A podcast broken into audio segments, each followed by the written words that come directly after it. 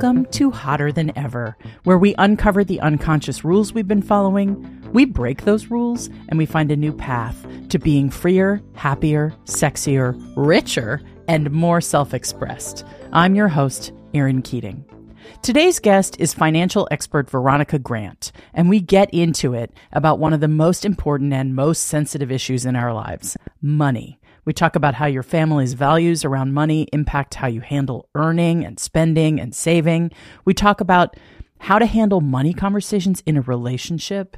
Oof, I don't know about you, but money was a big source of conflict in my marriage, and it was really hard to get on the same page. Veronica has ideas about how to start to understand how someone you're newly dating thinks about money, even from the first date, without making it weird. This is such a big topic, and I enjoyed this conversation. I think you will too. Here it is.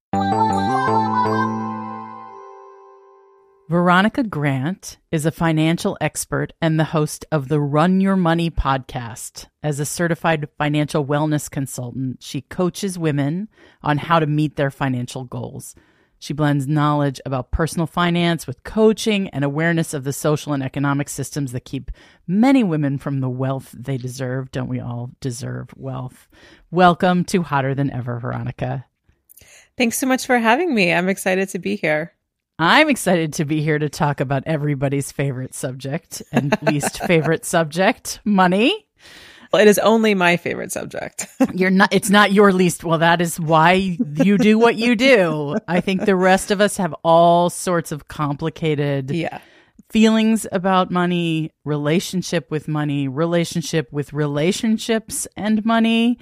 But I'd love to start with your personal story and how you came to be good with money because this is something that's always been in your life as a as a positive force, right? Yeah. So I think a lot of people in this space were like, I was $50,000 in debt and I was making no money and I did this and I did that. And then I got good at money. So now I'm going to teach you. And I'm like, mm, no, I've actually always been pretty good with money. And one of my first money memories is I started babysitting probably around the age of, gosh, like maybe 11. I was pretty young. It was the 90s. So I think it was a little bit more normal then for 11 year olds to be babysitting. But regardless, I was the go to babysitter in my neighborhood and I was beginning to accumulate quite a bit of cash.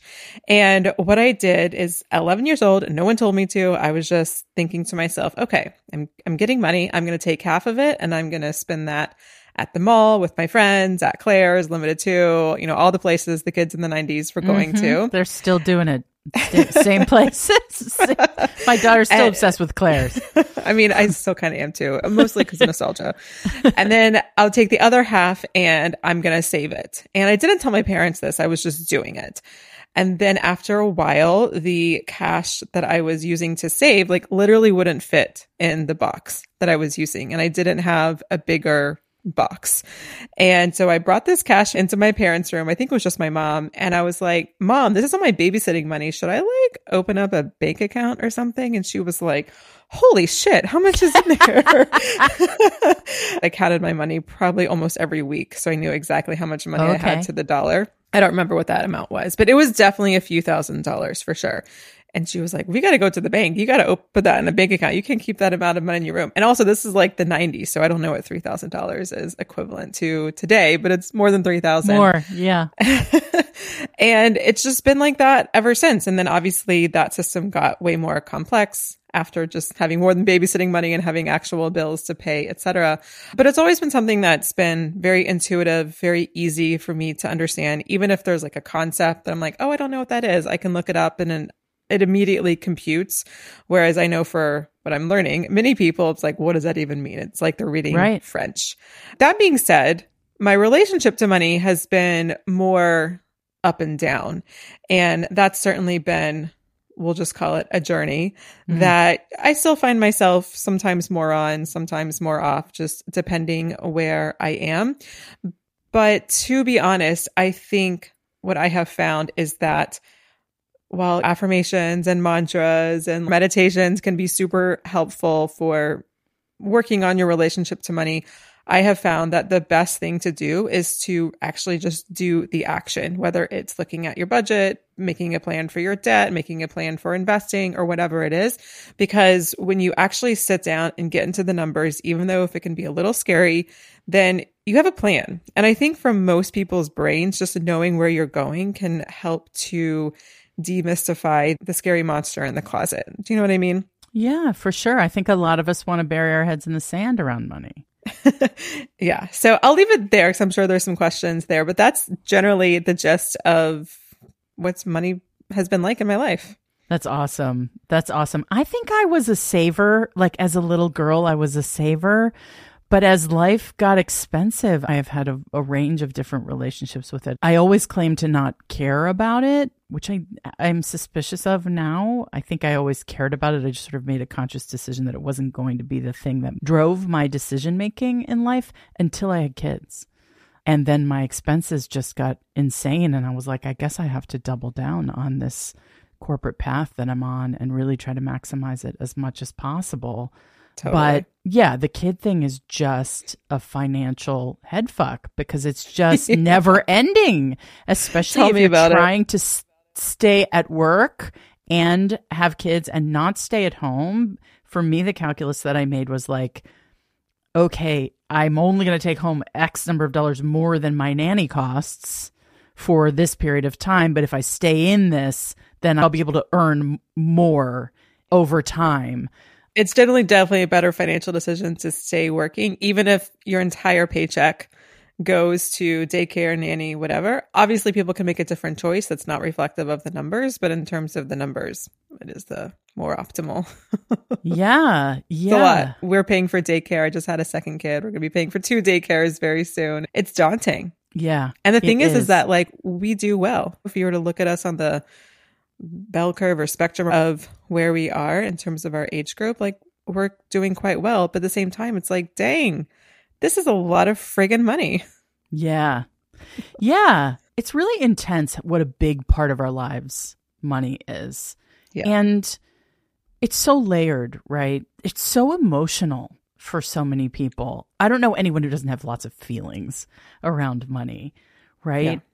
So, how much do you think our family stories, our origin stories, the mythology we grew up with around money, how much do you think that that impacts the way that we consider money when we become adults? Yeah. Listen, I'm not a therapist, but from my own experience and just working with clients, I've noticed two big patterns.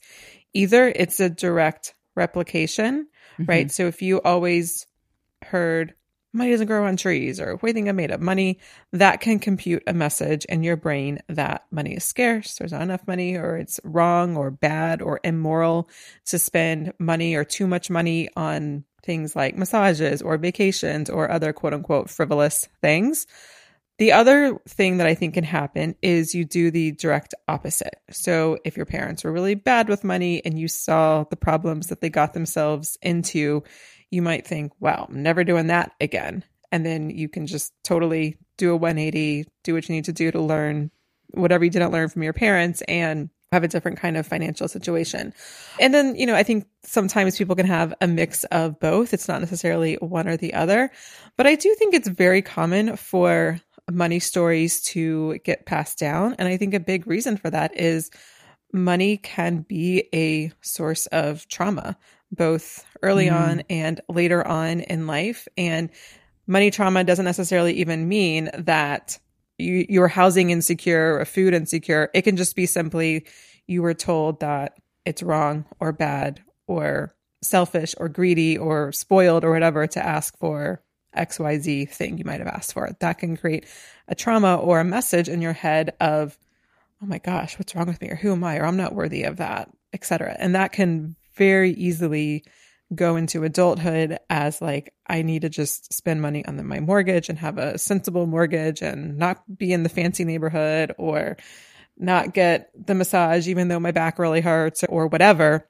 And you can be really cheap with yourself even though you can afford it. It's just a old old programming. Yeah, there's so much programming around money and there's so much to unpack in our families and I mean I have totally different stories from my mom's side versus my dad's side around what money means and what it's for and how you handle it. I just think it's so interesting how we need to chart our own path around this yeah. stuff and without analyzing it and digging into like what are these myths? What are these stories? What are the lessons?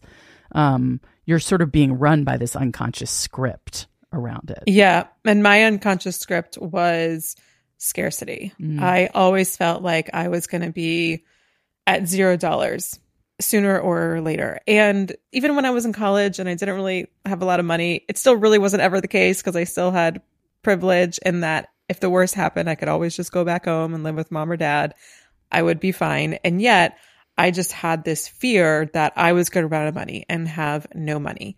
Um, and this is something that my mom absolutely has. My dad has some scarcity, but in a very different kind of way.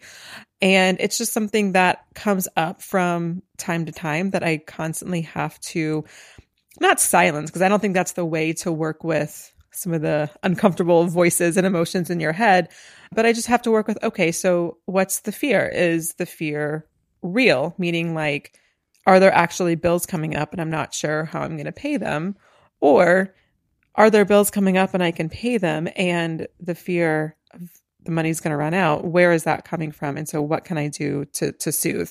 And i think that's really important because sometimes your parents or grandparents whoever you inherited a money story from might have had those money stories for very good and legitimate reasons right? Like if your parents were poor if you were poor growing up or if they're immigrants or low income low wage whatever there might have been a lot of scarcity but it's not like some Tony Robbins like mindset limiting belief thing. It's like, no, there really wasn't a lot of money in the bank account. So it's kind of normal to feel a little, uh, there was scarcity, right? There was, yeah, scarcity. there was, it wasn't just a scarcity mindset. Exactly. Exactly. right. And then, but that the issue is that that can get passed down even if the bank account looks quite different mm. from what your parents or grandparents' bank accounts were. Yeah, I think that's true. I think it's the numbers are all relative right? And and how exactly. we think about the numbers and what they mean is something to really try to analyze in yourself. This is something that I think about a lot because I have felt this myself. I can see other friends grappling with this internally about how they're not rich, somebody else is. Mm. right. And that's because there's always somebody richer than you. I don't know who the richest person on planet now is, but if you're not that person, there's always going to be someone richer than you. And there's something psychological about seeing this other person, whether it's your parents or your neighbor or your coworker or your boss or whoever having mm-hmm. more money. And then you think, well, they can afford first class. But when I travel, I have to travel business class. Therefore, I'm not rich. And it's like, well, no, if you're going on a vacation flying business class, you're probably rich. Mm-hmm. but mm-hmm. there's something psychological about where we compare to other people.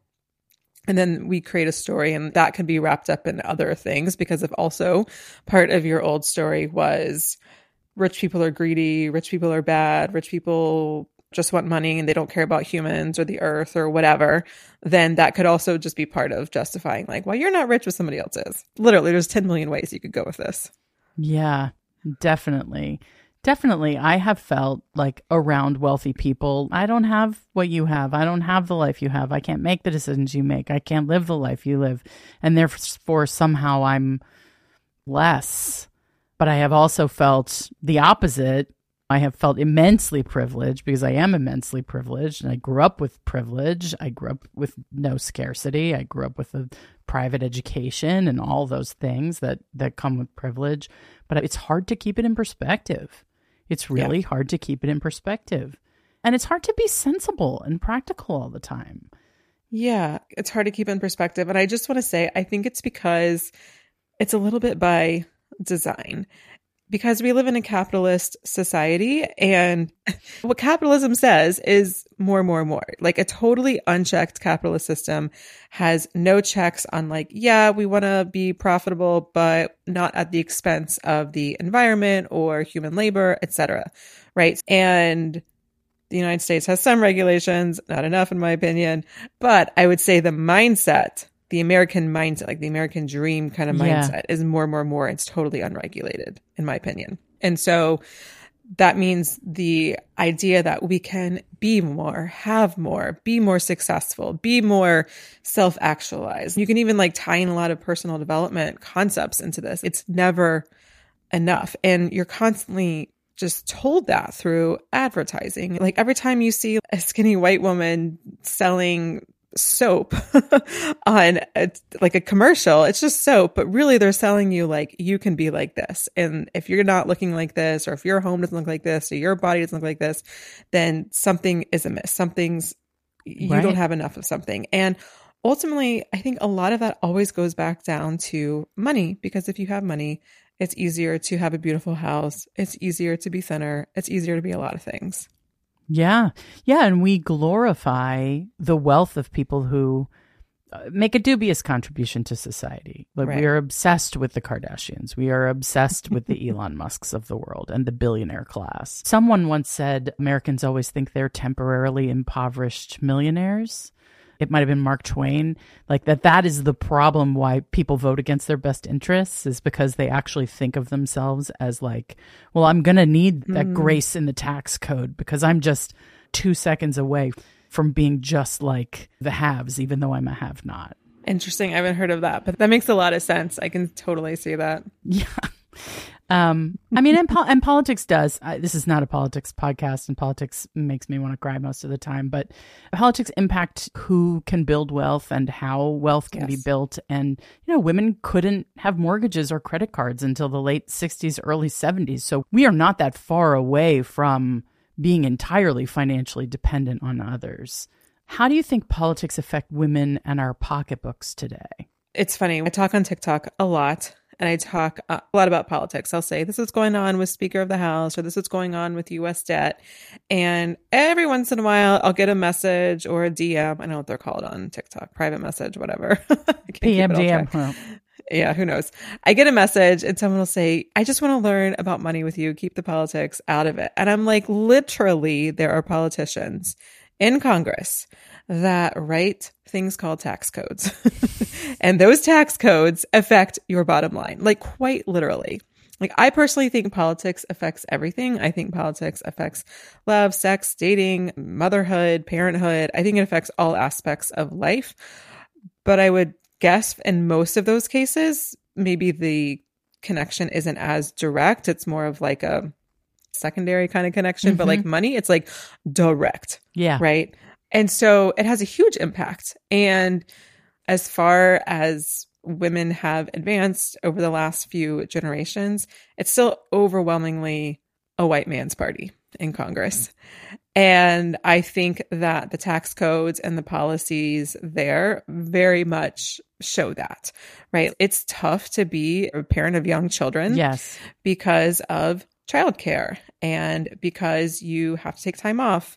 And sometimes people take multiple years off and then getting back into the workforce, you're almost certainly going to take a pay cut than what you would have had had you just been able to keep working through and through. Right. There's no widespread subsidies for just the cost of taking care of kids. There's no real maternity leave in this country. I firmly believe that if the system was exactly the same, except that men had babies, but everything else was exactly the same in terms of like the gender dynamics and everything. I t- firmly believe that tampons would be free, birth control would be free, abortions would be readily available for those who needed it, parental leave would be abundant, childcare, because it's just the people that aren't, aren't in power that need those services. And so it gets sidelined. Yeah, I agree with you.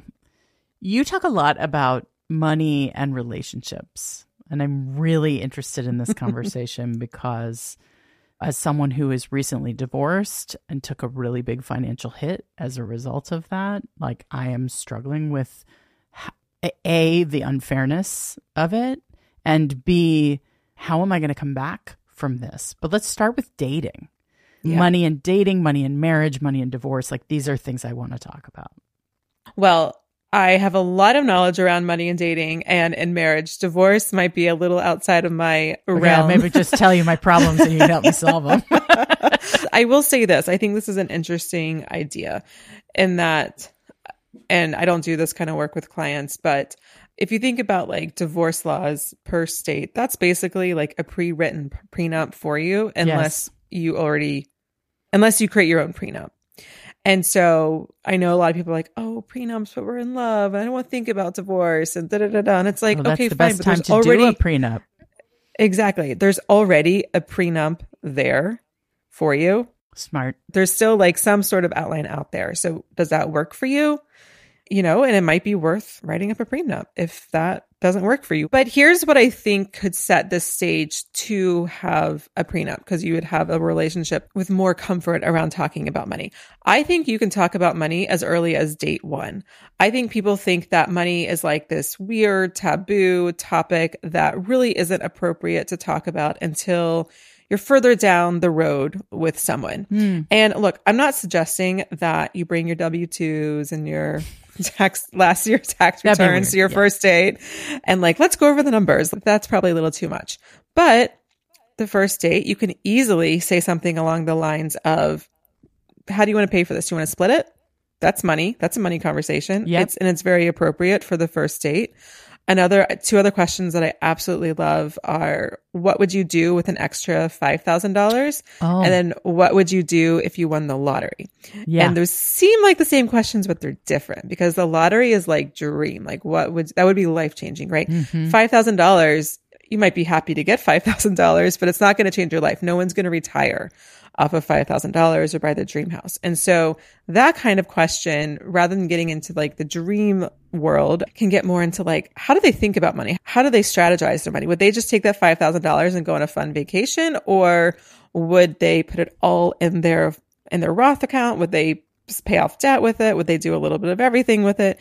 And there's no necessarily wrong answer unless what they did with it didn't align with your values, but it can certainly give you a sense as to how do they tend to manage their money? And I think that kind of question can give a lot of insight. And you can ask this question again super early on, and it can just frame it as like a we're just getting to know each other, having fun. And then as you start to have these kinds of conversations about money, that is just a stepping stone to okay, we've been dating for a while, we've been going out a lot. How do you feel about the level of spending? Are you okay with it? Because typically early on in a relationship, at least in my experience, you tend to go out more than yeah. you maybe would normally. Right. And so that's a really great place to check in and say, Hey, so we've been dating for a little bit. We've been going out a lot. Is this a normal level of spending for you? Or would you like to cut back? How are you feeling? And then just having a conversation about that. And then slowly you can start building on those layers as you maybe take a vacation together. How are you going to pay for that or split those expenses, mm-hmm. moving in together? But if the first time you're talking about money is when you're moving in together. Yeah. Um, or going on a really expensive vacation, you might luck out and it'd be fine because the person's fine with money and you guys jive on the same wavelength around that. Or it might be like, a huge freaking disaster because you're just totally on different pages. Yeah.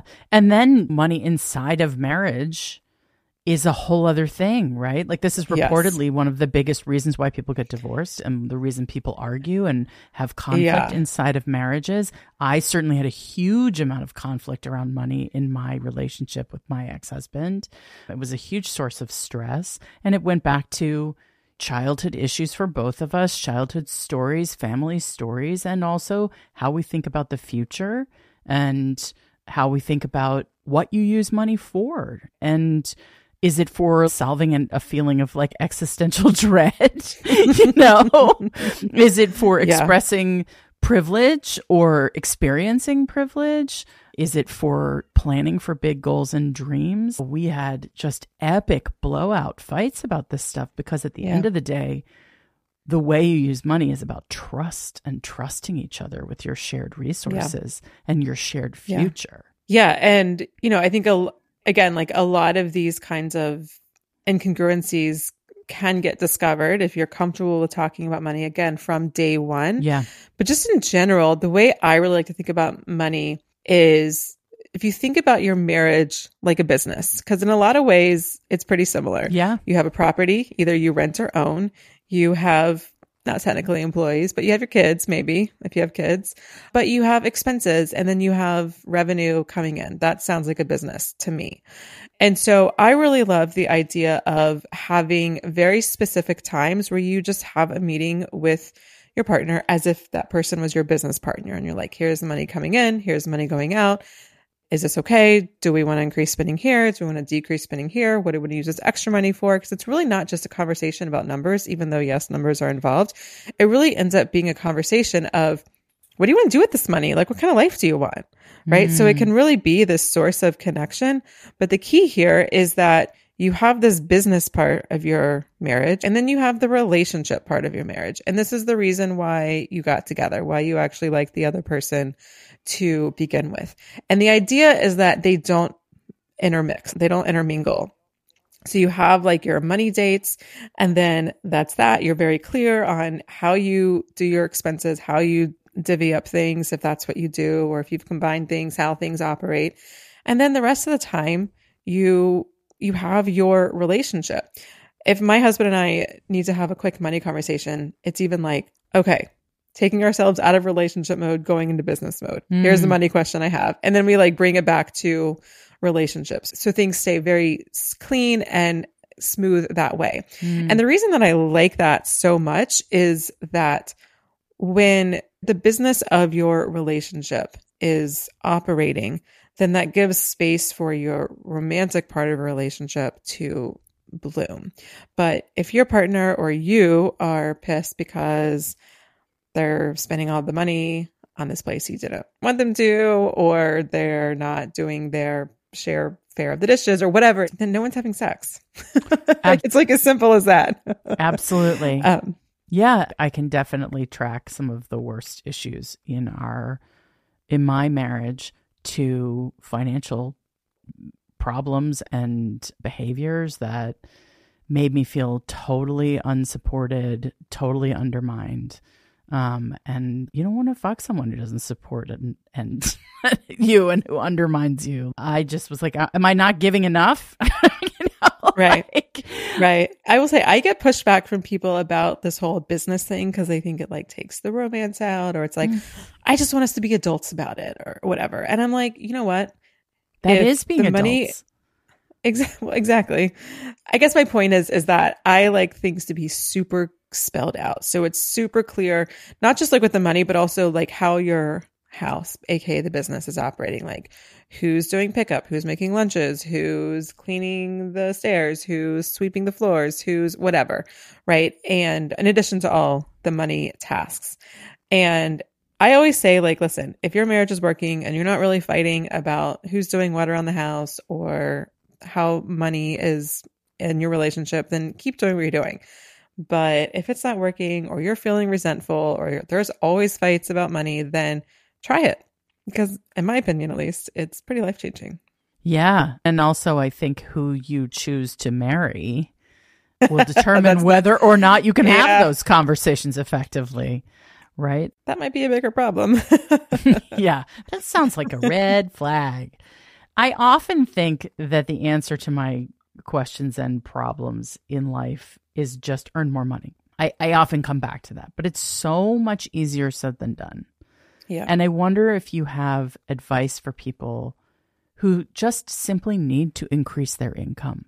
I know so many talented and incredible people, especially women, who are underemployed and who are yeah. underpaid. And you can say, oh, there's self esteem issues there. You're undervaluing yourself. You're not billing high enough at whatever it is you do. You don't expect more money. But it's not just a mindset thing. I'm eager for some practical advice on like, if you're a person who really needs to increase their income, how do you set about doing that? Well, there's three main ways to increase your income. One is to get a raise with the job you already have. And that's the easiest, but I don't mean easy, but it's just the easiest. Because there's a the pot of money way, there to draw from. Right. right. Right. So that's certainly the first way. Mm-hmm. The second way is to find a new job. Again, second easiest doesn't mean it's easy. And then the third way is either side income or some sort of business kind of venture. Technically, there are other ways to optimize your money around investing, but if you're in your 30s, 40s, 50s. That's not really money you're living off of right now. That's money for later. So in my head, at least, I put that in a different category, even though investing does make you money. But starting with where you are right now is always going to be the easiest because you already have the job. And especially, and the, look, this is a moving target because obviously the economy changes. So if someone's listening to this in a year, two years down the road, who knows what the economy who will be? But knows? right yeah, who knows? I don't know when this is going live, but right now we're at the end of 2023, towards the end of 2023, I guess. And it's still an employee's market. Now, the tide, I think, is beginning to shift, but the Fed certainly thinks it's still an employee's market because they keep raising interest rates, which means that your company most likely does not want to lose you because it would be more costly and more time consuming for them to replace you than it would be to give you anywhere between a 3 to 10% bump in your mm-hmm. salary. And so that is where I would absolutely start with, assuming this person that needs more money actually has a job. And I'm not an expert in negotiating salaries. I'm, I think there's probably more better experts out there than I am. But here's what I will say one, the worst they can say is no. right. right? Like they'll just say no. The second thing is that I think it's really helpful to share the value and what you've done concretely for the company you're at, as opposed to inflation's really high, daycare is really expensive. Oh, yeah. That's not why you deserve a raise. No, you get a cost of living right. increase when you're salaried, and it's probably infinitesimal and doesn't quite match the, the pace of the economy. But no, you don't right. get a raise just because you say you need one. You get a raise because you did something that added value to the company and you want to be rewarded for that. Right. The other thing you can do is you can also negotiate for benefits that might not have a direct increase for your paycheck, but could still help. So, for example, reimbursements for gyms and other kind of healthcare spending, parental leave, flex leave, work from home benefits. All of these things can actually cost you less money because you'll drive your car less, less gas, less wear and tear, less eating out for lunch if you get lunch when you go to the office. Things like having more money in your paycheck is queen compared to all of those options, but these things can be a place to start. And again, it's still an employee's market and employers are beginning to have to compete for employees and that and benefits is a big place where that mm. competition happens. A place that allows 100% work from home or flex work versus 2 days you have to be in the office. Someone is almost always going to go for the 100% remote or flex work versus have to be in the office for 2 days a week. And, and that would be more of a question for HR as opposed to your boss when you're talking about benefits. So that's the direction you want, would want to go. But obviously, for a salary negotiation, you're really looking at talking with your boss. Yeah. What about people who are self employed and this whole sort of gig economy universe that so many people live in today, where the infrastructure of support and retirement savings and insurance and all these things, unless you have a corporate job, that stuff is really hard to do on your own. yeah. And my own experience, and I think probably yours too, is like, okay, you start your own thing, and then you go, oh, I, I actually have to solve for all of these things in addition to matching the income or making as much as I can. And I think it's even harder for women who are not partnered because you don't have the support system or you don't have the net of someone else's income I think a lot of women are in this position these days, especially as we yeah. age. But obviously, you're not going to have a silver bullet for everybody, but I'm curious about your thoughts. The first I would say is to make sure you have a really good CPA who can find you every possible tax write off, because that is really, in my opinion, the benefit of working for yourself. Yeah or one of the benefits. You can write off part of your rent or mortgage where you work in your home. You can rent off your cell phone, maybe your car. Sometimes you can run off clothes. You can run off, all, write off all sorts of things. And so you just want to make sure you have a CPA that is specialized in whatever kind of business structure or niche business that you mm-hmm. have so that you are just like And it's fine if on paper it looks like you're making like 50,000 a year or whatever. Right. Who cares? Right? Because yeah, who cares? That's really what you're going for when you have your own business. Because again, taxes are so much higher. You have to pay double social security because when you work for somebody, you pay, what is it? Six and a half or seven and a half percent for social security. Then your employer pays the other half. You're going to get stuck with both of those halves when you work for yourself, not to mention healthcare funding. And that's not negotiable. Right. Oh, you the have social security payments. Yeah. Not negotiable. Yeah. Yeah. So, first is minimizing your tax burden is by far number one. And then you also have to make sure that you're saving for retirement and for self employed people. That's going to look like certainly a Roth, which anyone employed or self employed can open.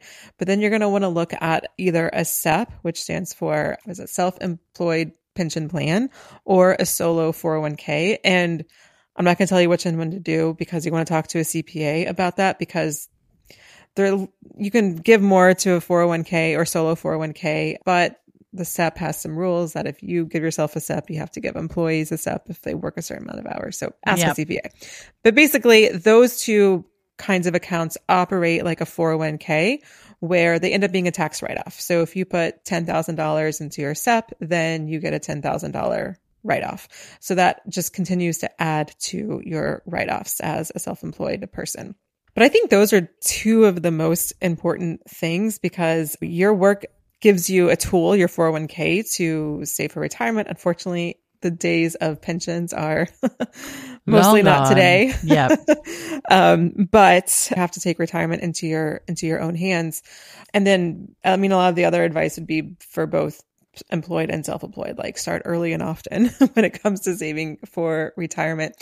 And then the other thing is if you are self-employed you got to reduce your costs. What i find at least in my business is you know i'll be steady and then money will start coming in. I'm like oh money's coming in. I can increase my costs. I can get this service and i can get this service and have this person work for me whatever and all of a sudden my costs are really high. And also i just want to say this it's not a failure to go get a job even if the job is part time, just to give yourself a little bit of a cushion. Because, yeah. at least in my experience, if I'm stressed about the money coming in, then I can't be at my most creative, productive self. Like, I just really just can't function. yeah. I appreciate you saying that because I'm very black and white. about a lot of things. and I like to make a proclamation that, like, you know, I'm done with corporate life, but really I might just be taking a break from corporate life, or I might be renegotiating my relationship with employers and employment. Whereas I really want to be a mogul and have my own empire and do everything on my own and not have to share in the fruits of my labor. At the same time, there's practical reality and here's something that I've been thinking about a lot. And I'll just say, and I've been saying it pretty publicly on my podcast, like this is a very low income year for me. I took maternity leave. I have a, gosh, she's four months today. And oh, I also, thank you. And I wound down my business probably about two or three months before she came because I couldn't go full speed until the moment she came. Right. And she won't be in daycare till January. So I'm mostly taking this year off, right?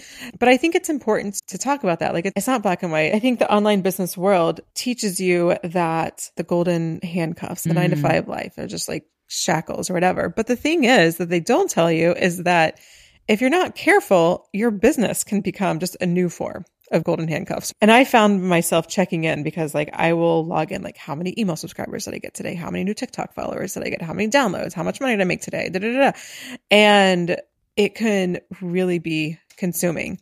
And sometimes I think about what would my life be like if I wasn't constantly checking all this shit and I just knew I was getting a paycheck every two weeks. Yeah. yeah. Like sometimes I go through moments where I'm like, that actually sounds so more freeing than just having to do the business. So I'm not saying that I'm not doing my business, but I'm just saying that it's just something I've thought about yeah. because now when I hear like, someone on TikTok or some sort of like online business guru, whatever, talking about ditch the corporate shackles or whatever. I'm just like, that's total bullshit. That's, that's not how it is because yeah, maybe your job really is shitty. And my old job before I started this business really was shitty. And the way I got through it was that this job is funding my new business. And I think I did buy into like the corporate handcuffs bullshit, but anything can be handcuffs. You can have an unhealthy relationship to anything, even if it's something that you ultimately want. Mm, that is very deep. That's a good segue into the question that I ask everyone on this podcast, which is Are there any deal terms in your own life that you'd like to renegotiate? Any sort mm. of agreements that you've made that it's time to revisit? Yeah. Oof, that's a good question. You know, I would say I don't know if you're into astrology, but I love astrology. I have complicated and, feelings about astrology. okay. I love it. Well, and I'm I also like, think it's nonsense, but I also believe it. Yeah. A hundred percent. Mm-hmm. I'm like, this stuff isn't real, but what if it is? right. Totally. Wouldn't it be nice if it was when it's good? exactly. One of my good friends is an astrologer. So she occasionally will say, like, oh, by the way, I just checked your chart today and like yada, yada, yada, yada. I'm like, oh, that makes a lot of sense around how I'm feeling. Anyway, so it's eclipse season. And so I'm just like feeling it all. And so I'm renegotiating how much time I spend working versus being a mom because it turns out being a mom of two is different than being a mom of one. Mm-hmm. Mm-hmm.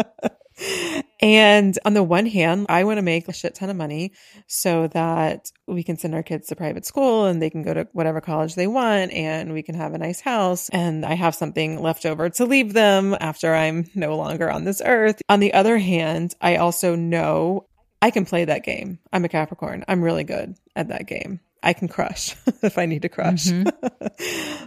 but the question is, is the crushing good for me and my mental health and the kind of relationship that I want to have with my children as they grow up? And the answer is no, it's not it's not good for me. But I, I am renegotiating where that balance is. Mm. I never thought of myself as like a mom that would be quasi stay at home or not have like a quote unquote nine to five or work whatever full time is these days. But I'm not sure that that's what I want right now. Now, I do want to work. One, because I genuinely enjoy it. I just got off the phone with a client I freaking love. I love to look at my clients' money and their budget and their spreadsheet and like, all right, here's what we're going to do. I just love it. At the same time, I don't want to be the mom where I'm constantly checking TikTok to see how many followers I got or checking downloads right. or checking whatever. And we also need the money because if I wasn't working at all and making zero income, we would be fine. We would just have to rebalance our budget and maybe re dream and reimagine how our life would look. Like my husband can support us, but it's not going to be the life that I would really like to have, right? You know, right. financially. Right. That was a really long answer. But no, it's a complicated. Tell, I'm literally processing it right a, now because this is what I'm constantly thinking about. exactly. It's a complicated question. It seems simple on the surface, but it's complicated. Thanks so much for searching your soul on that one. I really appreciate it. Yeah, um, my pleasure. It's so nice to talk to you. Thank you for coming on Hotter Than Ever, Veronica. It's great to connect. My pleasure. Thanks for having me. Thanks for listening to Hotter Than Ever. I want to say thank you to Gizmo Fish, who left this awesome five star review on Apple Podcasts.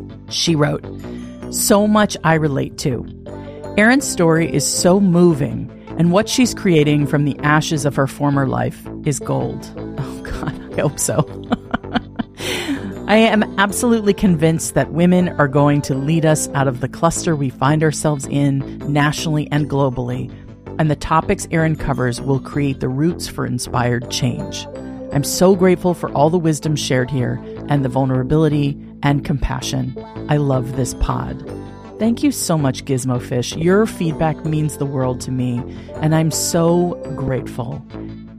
If you want to support Hotter Than Ever and maybe even have your review read on the show, please head over to Apple Podcasts and leave us some glorious five star feedback. Hotter Than Ever is produced by Erica Gerard and Podkit Productions. Our associate producer is Melody Carey. Music is by Chris Keating, with vocals by Isa Fernandez. Thanks for listening, hotties. I hope you're seeing the light at the end of the tunnel of the warp speed work heavy fall season, and that you're making plans to rest and relax and take care of you over the holidays. I know it's hard, but you deserve a break. You work so hard. I see you. Take it easy, and I'll be right back here with you next week for a new episode.